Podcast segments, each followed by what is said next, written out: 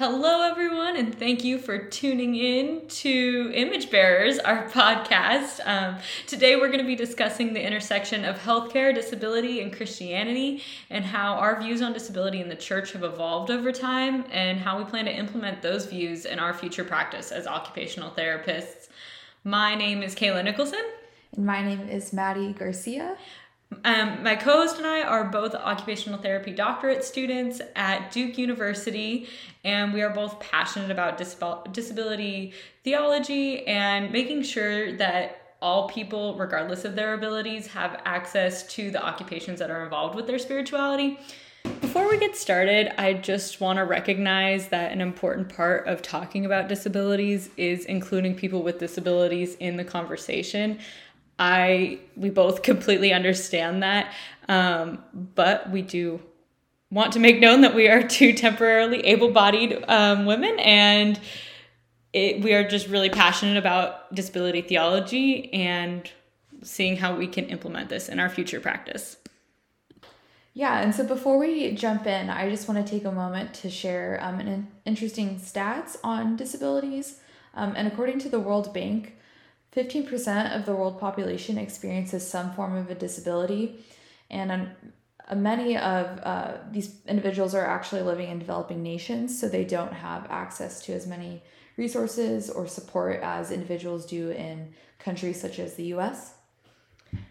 And given that disability is so broad and so many people have disabilities, it's amazing to me that when I was growing up, disability was never really talked about. Mm-hmm. The only time that it was really visible was when um, people were in wheelchairs or in crutches or something at church. Um, and that kind of reminds me of a reading that I did for Nancy Eiesland, um, where she discussed how the Eucharist is all is often like provided at an altar where you have to walk up to it and it's only it's only brought to the people with disabilities um, and accommodating them instead of including them in the process to begin with. Mm. does that make sense? Yeah. um, and yeah, it takes something that is a corporate experience of the body of Christ and makes it really isolating for people. Mm-hmm. Um, and that happened in my church growing up, and it was really like emblematic of my experience with disability in the church.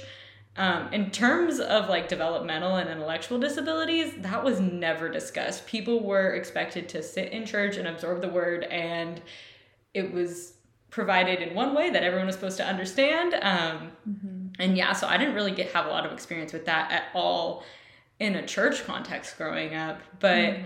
I was an ABA therapist right out of high school and my mom also did ABA, so I had a lot of experience with people on the autism spectrum, mm. um, not in a religious context, but more in a healthcare setting. Um, yeah, and I just, it's so, the idea that people with autism and intellectual disabilities are not whole is so prevalent in those fields that mm. it's yeah it's just really disheartening and the separation between that and the church um is yeah something that i grew up with did you also ever think about disability uh, when you went to high school because i know your um, high school was oh, lutheran yeah. Oh yeah i don't know that it was really like I didn't really discuss it at school at all either. Huh, that's an interesting. Yeah, we would do local missions trips um, mm-hmm. where we would just do outreach to people, um, and that I did a little bit with disability with people with disabilities, and it was more like just sitting and talking with them, which I think is mostly what I do now. Um, mm-hmm. Yeah, so yeah, you're right. I didn't really think about it. It wasn't a big part of my high school experience either. Yeah, that's really interesting. Uh, thank you for sharing. Uh, to kind of add to that, I, I would say that disability wasn't really something that I thought gave much thought to growing up. Uh, definitely wasn't discussed in the church or my church um, growing up. My family didn't really talk about it. I did have some like distant relatives or um, family friends who had children with um, disabilities, but we didn't spend a whole lot of time like in their homes and kind of makes me wonder like was that because that was you know just like a challenge for them mm-hmm. to like even take the time to do the spend time and like going to other people's homes um, and why didn't we invite them that was another thing like Mm. is it because it's an inconvenience for um, us to accommodate them. I don't know just things like that. It was like we definitely knew of people in our community or family that had um, some sort of disability but you know why was our interaction so limited? That was just something that kind of came to my mind. But uh, i would also say that when i came to like become a follower of jesus i didn't really think about how am i incorporating or engaging um, you know everyone in the church in my spiritual formation and so that was just kind of um, a realization that i came to more recently but Mm. definitely something i need to take note of Yeah, I think my views on disability in the church didn't really change until I was an undergraduate. Um, and I had the opportunity to be an inclusion intern at my church um, for the inclusion coordinator. And she was a fantastic woman who taught me a lot about what it looked like to include people with disabilities in the church and not just minister to people with disabilities, but minister with them. Um, and helped me learn how to address barriers to engaging in religion for people with disabilities and how like both the stigma that you were talking about like of being someone with disabilities in the church and like sensory barriers and things like that. So we talked about addressing all of those different aspects um, and for any kid that needed it it didn't you didn't need a diagnosis to like get any of the accommodations that you needed. Yeah so that was something that was that changed my views on disability um, and helped me actually start thinking about the importance of inclusion and not just accommodating people in the church but making sure they felt belonged uh, that's not a word felt a sense of belonging in the Yeah. church yeah So, based on your experience, what would you identify as some of the barrier barriers that impact participation for people with disabilities in the church? I worked a lot with the kids, so for us, it was a lot of um, sensory barriers. Um, in like the third grade classroom, I would be in there a lot, and a lot of the kids were very overstimulated by the environment. Um, and we had Sunday school teachers that would, we worked with them, but it, it was really hard to transition away from having a lot of bright lights and loud music when the kids walked in because they wanted to make them excited. Um, but we sometimes that was too much for some of the kids, and then that was not, they weren't able to focus when they were reading. Um, and some kids just hated going because it was, the environment was just too much. Um, yeah, so a lot of the things that we would put in place, we would ask them to turn lights off and like calm introduction into the lesson um, in the classrooms that needed that, and vice versa in the other classrooms that needed something different. Um, and then we also have like putty and stuff for the kids to play with while they were reading. Did you guys also have like a buddy system to kind of help? Oh yeah, we definitely did have buddies. Yeah, and then I I was always I was a buddy for a long time. Um, but if a kid needed something, they would just tell me because I had a pretty good relationship with them. So they, Right. sometimes we just need to take a walk. Um, That's great. So it sounds like the having the support and then like the tools to help. yeah, we definitely Um, had the support from our church leadership. That's great. Yeah.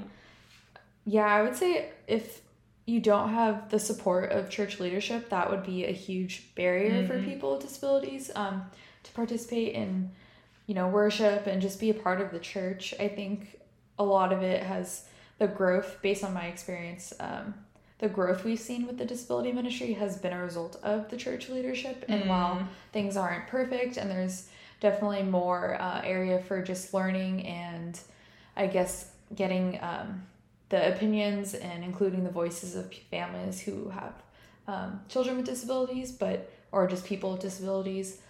Uh, but I would say if you don't have that church leadership supporting uh, the ministry, just continue to ad- I guess advocate Right. and um, be patient in that and you know pray.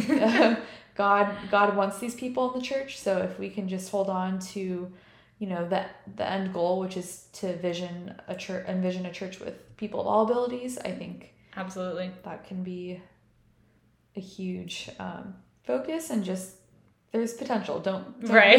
yeah, I agree. I Barriers think will rise. I think that church leadership and having resources are definitely great facilitators to overcoming those barriers.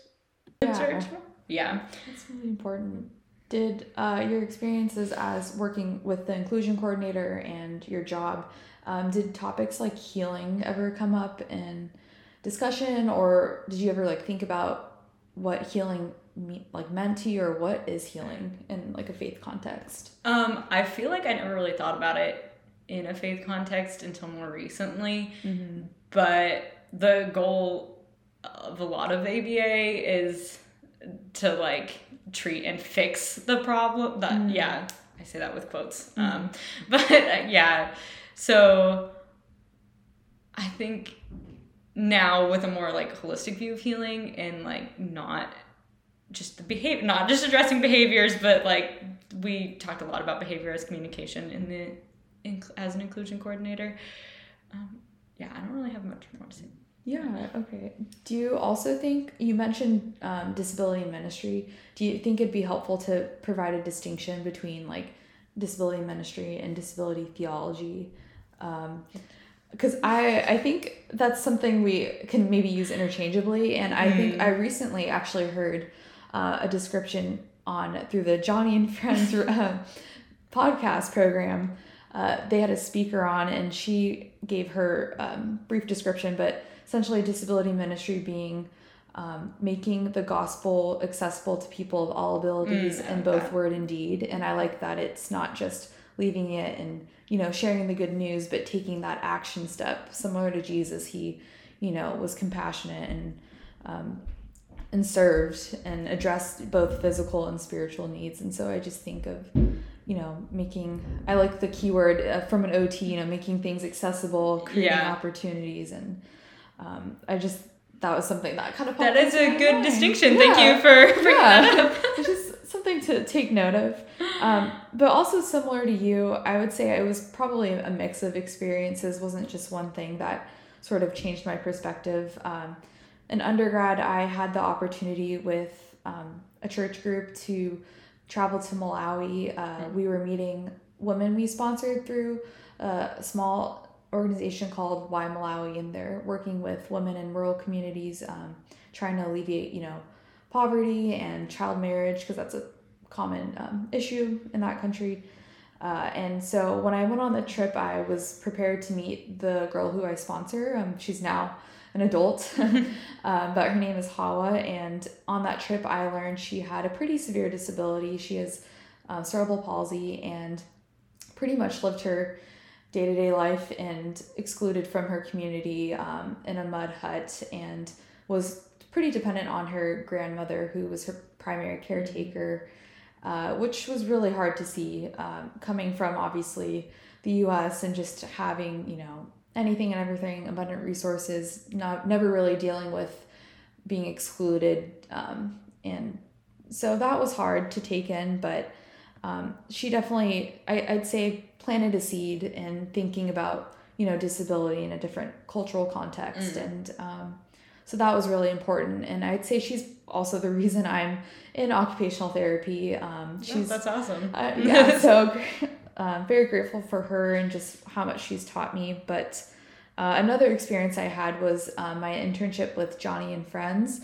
Uh, they're a disability ministry that's looking um, or serves people um, in providing addressing you know spiritual needs and uh, taking care of you know financial and material needs um, through wheelchairs and different outreach events. But um, as a corporate intern, I was able to take their um, Beyond Suffering curriculum, which basically walks through um, different understandings of suffering and um, how Jesus comes into play and how we can seek to just uh, take, you know, viewpoints of suffering and support people who are going through suffering, whether that's, you know, physical, um, emotional, spiritual. So it's actually not limited to just like disabilities. Um, it's a little bit broader than that, but uh, so that was very insightful. Uh, and also through that internship, I was a part of a global um, missions team, which we, as an intern, I traveled to Uganda and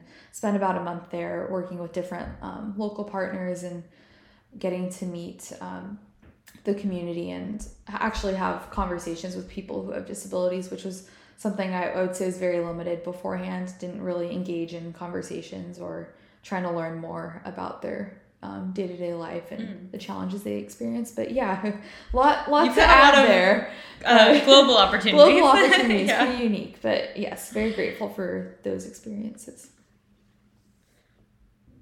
Um, how have those things changed uh, your thoughts now and like what you're currently working through in terms of disability and theology? Um, it's been quite a process, and I'm continuously learning just Same. because I completed, uh, you know, the Beyond Suffering curriculum. I'm definitely nowhere near. Right. Um, you know, I have not perfected or accomplished as much as I wanted to. But still learning, but I'd say one uh, thing I'm currently working through is just trying to confront my ableism. It's a term that is relatively new to me, uh, and so definitely educating myself through readings. Um, even trying to follow people on different social media platforms, um, learning and listening to their perspectives. And more recently, we, in our um, healthcare in a theological context course, we had the, the chance to read this piece um, by Maria Palacios, who wrote this poem titled Naming Ableism. Um, and I just want to read a quote from from her piece, and it, it goes Ableism is the way the media portrays us as either objects of pity or inspiration. Uh, that was pretty challenging. Um, kind of had to sit with that because I think my experience um, just in the church, you know, we try to highlight, we do have a disability ministry. And so often when it's um, highlighted in the main service, it's, I feel like it's portrayed as, you know, here's this population, we should pity them, we need to serve them they need us. Um, and parts of that are true, but parts of that I um, don't know that I agree, fully agree with. And that's something that I also saw a lot when I was growing up. I think mm-hmm. a lot of mm-hmm. people, like knowing that I was involved with kids on the autism spectrum and mm-hmm. did a lot of work with them, people would be like, oh, like, can I volunteer with you at such and such? And yeah. like, look how great I am for volunteering with this community, but not inviting them to church on Sunday. Like, that's right. And it wasn't, our space was not accessible and inclusive hmm. for those people,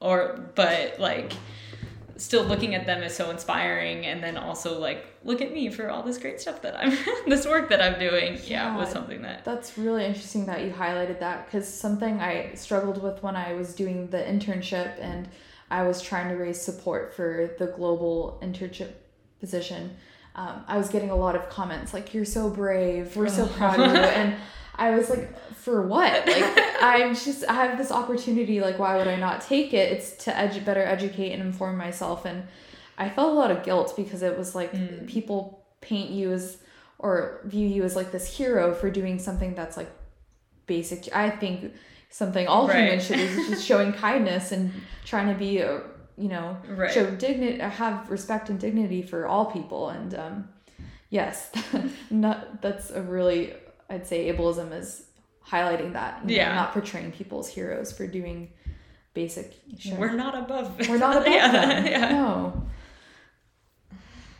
Yeah. So that her work is really insightful, and I think uh, we'll definitely make. We'll be sure to include her piece in the show notes at it's the end. very long, so we're not going to read it here, yes, but you should gonna, read it. We're not going to read it word for word, but we'll definitely encourage you if you have the time to just read through it um, and to kind of add on to what we've I've learned through um, my course in healthcare in a theological context. We had the chance to read um, Encountering or a piece of Encountering the Disabled God by Nancy um, Iceland. Eastland. I'm sorry, keep mixing that up.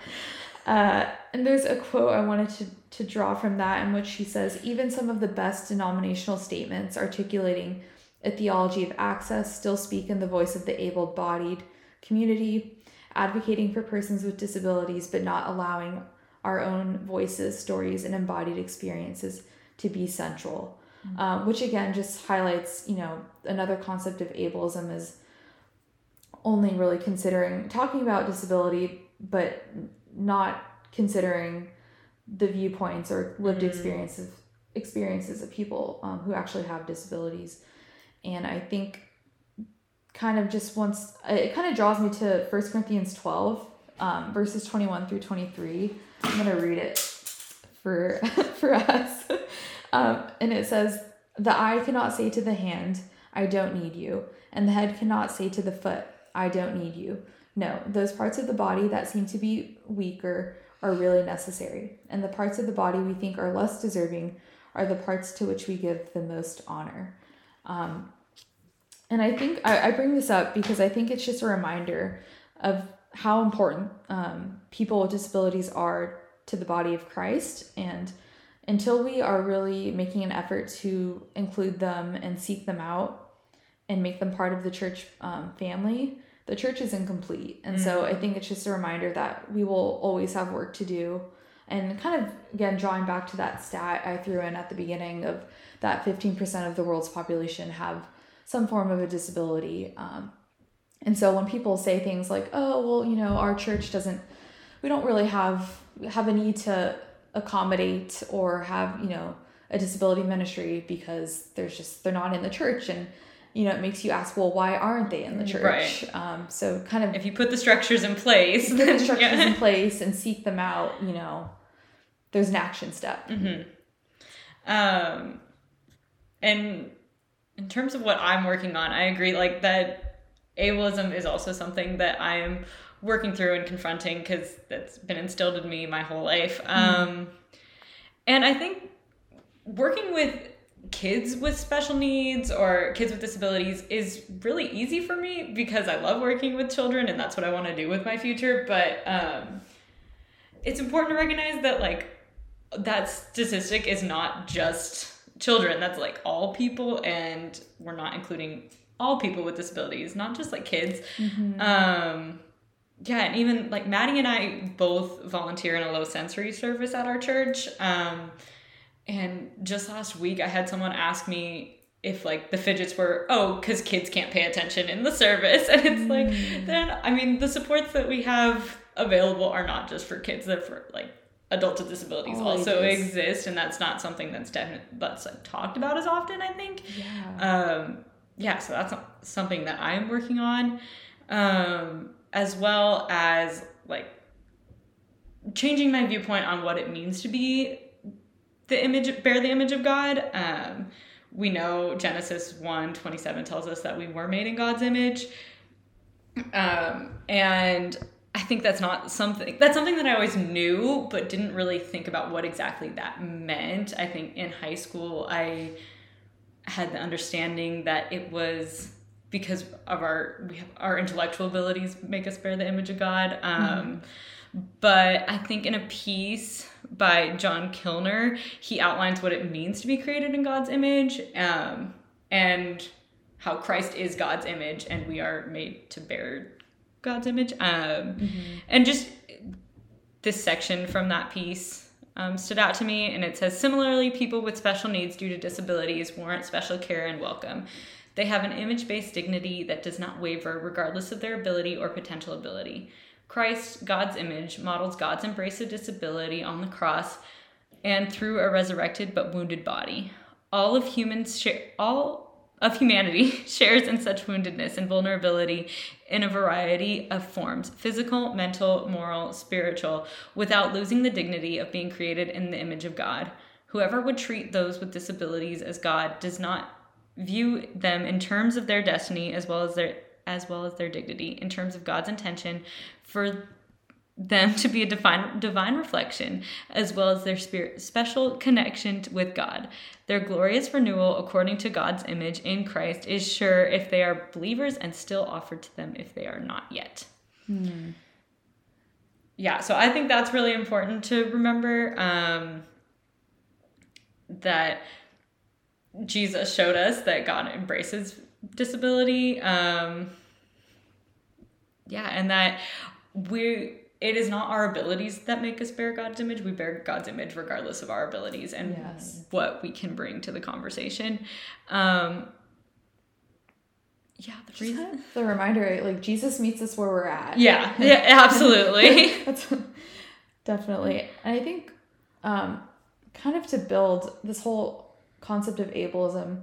I think one thing that I've noticed, especially since completing uh, the Beyond Suffering curriculum, is the way that the church looks at healing and the language we use around it. Um, I would, mm. to, first and foremost, like we all need spiritual healing, which yeah. is only made possible through salvation through Christ. Because mm-hmm. um, without Him, we are we would suffer mm-hmm. and continuously suffer, and in this you know sense of the spiritual sense. But um, and just like make I think for me, what's been helpful in understanding it is like the way that um, suffering can be described or categorized as like physical, spiritual, emotional, and just acknowledging that um, we can actually have a, a, disability at any point in our in our lives, mm. and um, so just to not kind of get in that mindset of us versus them or right. them or the others, you know. Yeah.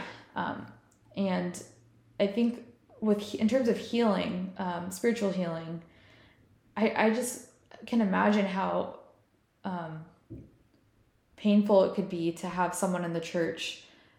And I've heard, you know, from personal conversations of people who have said people have laid hands on them without oh. permission. Or um, recently when i was in uganda we met with a woman who uh, became blind after an operation that went wrong. And um, she was you know previously a teacher and the her community um, and the local partners that we were working with at the time they had you know laid hands on her and said you know said things to the extent of you know you will be healed and um, made whole again and i just she she seemed she received it it seemed like very fine but i from in my if i had been her you know i would just wonder if that's harmful or discouraging because mm. how how does that make you feel um, like you're not whole like you're not whole yeah. now and it's like she's has salvation but still something you know like something's still off you know she mm-hmm. still needs to be quote fixed and um, yeah, I would say the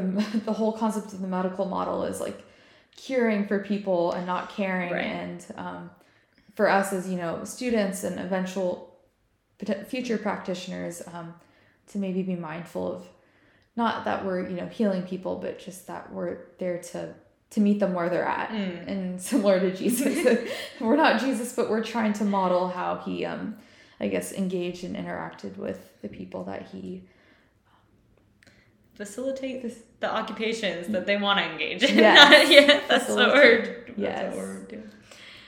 Um, yeah, and I think that Kilner outlines that the reason that we need to make sure that the church and healthcare are spaces of belonging is that, and the reason that we need to advocate at all is because mm-hmm. all people matter and all people are made in the image of God. Um, exactly. Both at the personal level and corporately. Um, yeah, and that we need to advocate on both of those levels as well. Mm-hmm. So, going back to healthcare and our views of healing, what do you think it means to um, have that viewpoint of an understanding of Imago Dei in our practice? And how do we heal knowing that? Uh, I think it kind of goes back to one of the readings we had um, by Bethany Fox in her book titled uh, disability in the way of Jesus. Uh, there's a specific text or chapter where she talks about Jesus healing the man who was born blind. I believe it's John 9. Um, and to quote her, she says, bodily, social, and spiritual transformation are all interconnected in this man's healing encounter with Jesus.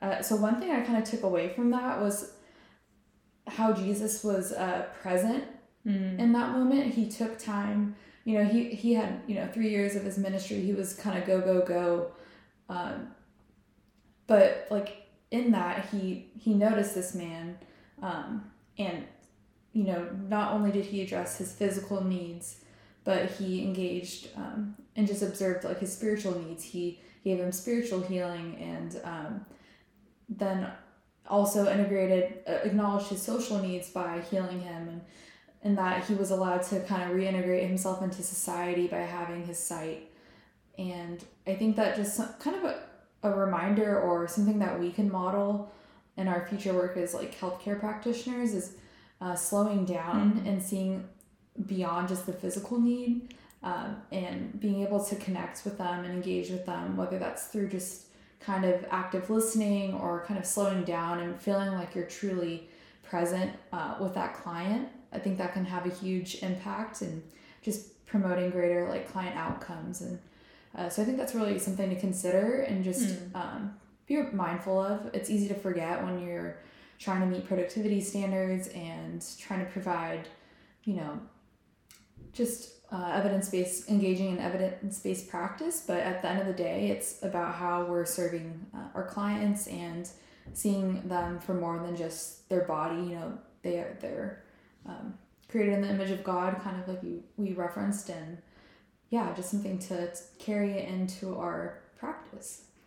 And I think as OTs, we can specific we're in a good place to do that because occupational therapy emphasizes like becoming and belonging mm-hmm. through doing, um, being becoming and belonging through doing, and I think belonging is something that we've talked a lot about right now. Mm-hmm. Um, yeah, and I think occupational therapy also tends to focus on the context that the person is engaging in the occupation in. So I think that we're in a good place to do that. And just good, that was a good reminder to slow down and make sure that you're addressing all of those components of a person and not just physical healing and like focusing on what is physically wrong. Mm-hmm. Another thing that I think is pretty prevalent in the medical model is the idea of independence and trying to promote as much independence as possible. And I think that something that Eiesland was challenging, and that was something that Eiesland was challenging, and something that as future occupational therapists we can challenge because independence isn't necessarily always the goal, but an idea of interdependence um, is probably a better goal. Um, yeah, and I think that goes back to what we were saying earlier about Imago Dei and how your value doesn't come from what you're able to do, um, but that we should be working together to foster interdependence. Um, and then occupational therapy also sets us up to not do this from a place of superiority or authority. And I think that other healthcare fields can do that too. But we should really be focusing on power sharing and collaboration with mm-hmm. our clients so that we're not acting like and to make sure that we're we're not feeling like we're above them and we're like trying to prescribe something um yeah, but we're working with them to make sure that we're assessing their needs and their desires. And that also goes back to slowing down and seeing what barriers that they're facing in their life. Um, mm-hmm. Yeah, and we're seeking to empower them. Right. And I think that idea of like collaborative power sharing and engaging um, the other person you're trying to support, that can be modeled um, outside of the healthcare setting. So whether you're uh, so working with people with disabilities um, in the church. You can, and wanting to kind of, uh, again, empower them, you can, one way to, I guess, assess how effective that is is by checking your own attitudes and opinions mm. and not seeing them as someone, you know, again, you do not pity them. They're a valuable um, member of the church who has worth and also just, again, I guess tying it back to ableism, um, educating yourself and receiving, being open to receiving criticism. Yes, absolutely. Mm-hmm. And I could definitely see myself integrating these viewpoints um, in my future practice as an occupational therapist. Uh, I read an article titled A Critical Approach to Integrating Christian Disability Theology in Clinical Rehabilitation by Dr. Barton. Um, and she outlined how theologies of disability place justice as a prerequisite foundation for human flourishing rather than the final goal. Mm. Um, because when we place justice as the end goal, we're all we're often not meeting the immediate needs of the people with disabilities that we're in contact with. Um, and going back to Kilner, this idea of justice matters because we do bear God's image and this will help frame my practice because I will think about each individual as a fellow image bearer. Uh, and going back to what you said about 1 Corinthians 12, making sure that we're valuing each individual member of the body uh, and it helps shift power dynamics. Again, power sharing. So all of these things connect, um, and I'll be able to take them into my practice as an occupational therapist. Yeah, highlighting some really important OT concepts right there. Uh, and that it's interesting because uh, I would say one key point I took away from her article, Dr. Barton's article, was the this idea that we're probably going to feel uncomfortable and feel this tension um, in trying to engage these theologies of disability and how it could potentially shape our clinical practice. Uh, but in the sense that she's arguing, um, it shouldn't be perceived as a negative thing. We almost have to embrace it. Um, and I'm going to quote part of her work when she kind of states clinicians must struggle with questions and realities of entering into communities where belonging and comfort seem far off and seek new ways to embrace relational collaboration. Uh, I just really appreciated the advice, the practical advice mm-hmm. she presented in the article, because sometimes really easy to look at or think of this concept of you know the um, disability theology and then clinical practice. How how do we uh, merge these two ideas? Right. Um, so th- I thought that was a really useful piece of advice, and I probably will be integrating that into my yeah. teaching practice. And I think as students. Um, it's easy to like say we'll do all of these big things, um, but then in practice we don't really know mm-hmm. what to expect. So I did like those practical pieces of advice. Mm-hmm.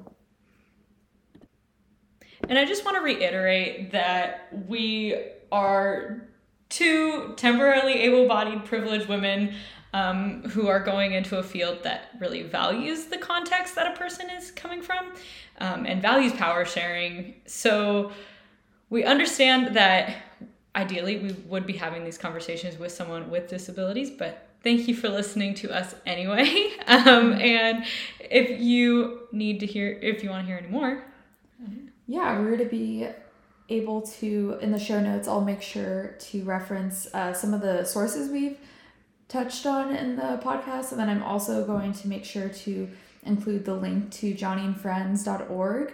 Um, again, they're a disability ministry that uh, offers physical, spiritual, and emotional support to individuals impacted by disability, uh, and also providing they provide um, some really great resources for churches and just people looking to get involved with the disability community.